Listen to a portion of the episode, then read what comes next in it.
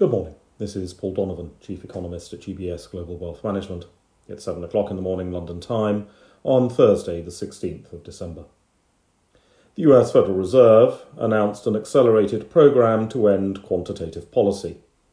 The fabled dot plot projections, a device created to sow doubt and confusion in the financial markets, signalled three rate hikes next year.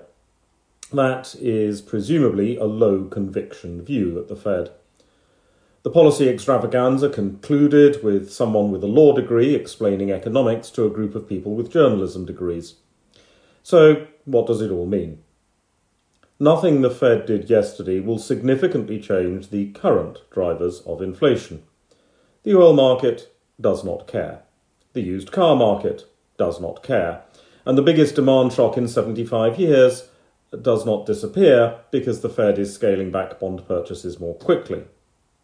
However, this policy move does change the economics when we return to the economic cycle. The world fell off the economic cycle in twenty twenty and probably gets back onto it in mid twenty twenty-two. At that point, the cost of capital in the economy will start to make a meaningful difference to the economy. It's also true that the United States may normalise its economic cycle position more quickly. Yesterday's U S retail sales data may be more important than the pontifications of the Federal Reserve were. The retail sales data showed a marked slowdown in consumption. The data was exaggerated by seasonal adjustments, but it was not weaker as a result of inflation.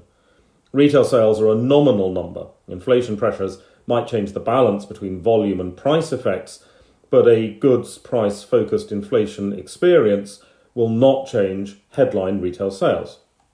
Instead, this retail sales weakness may present a signal of normalising demand patterns, especially amongst lower-income U S consumers, who appear to have spent the savings that they accumulated and are now having to live within their incomes.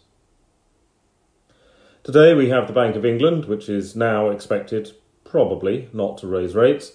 There's less certainty about the Bank of England's policy because the academic nature of the Monetary Policy Committee allows for far more expression of individual views than, say, we're used to at the Federal Reserve or the European Central Bank.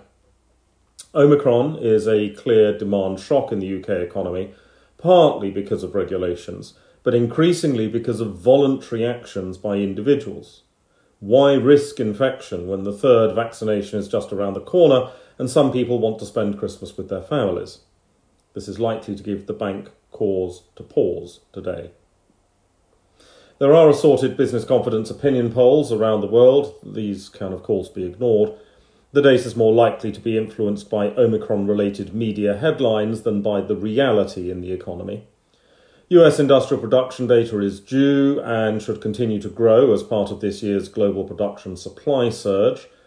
We've seen volumes of goods produced and sold rising in almost every sector of the global economy this year. That's all for today. Have a good day.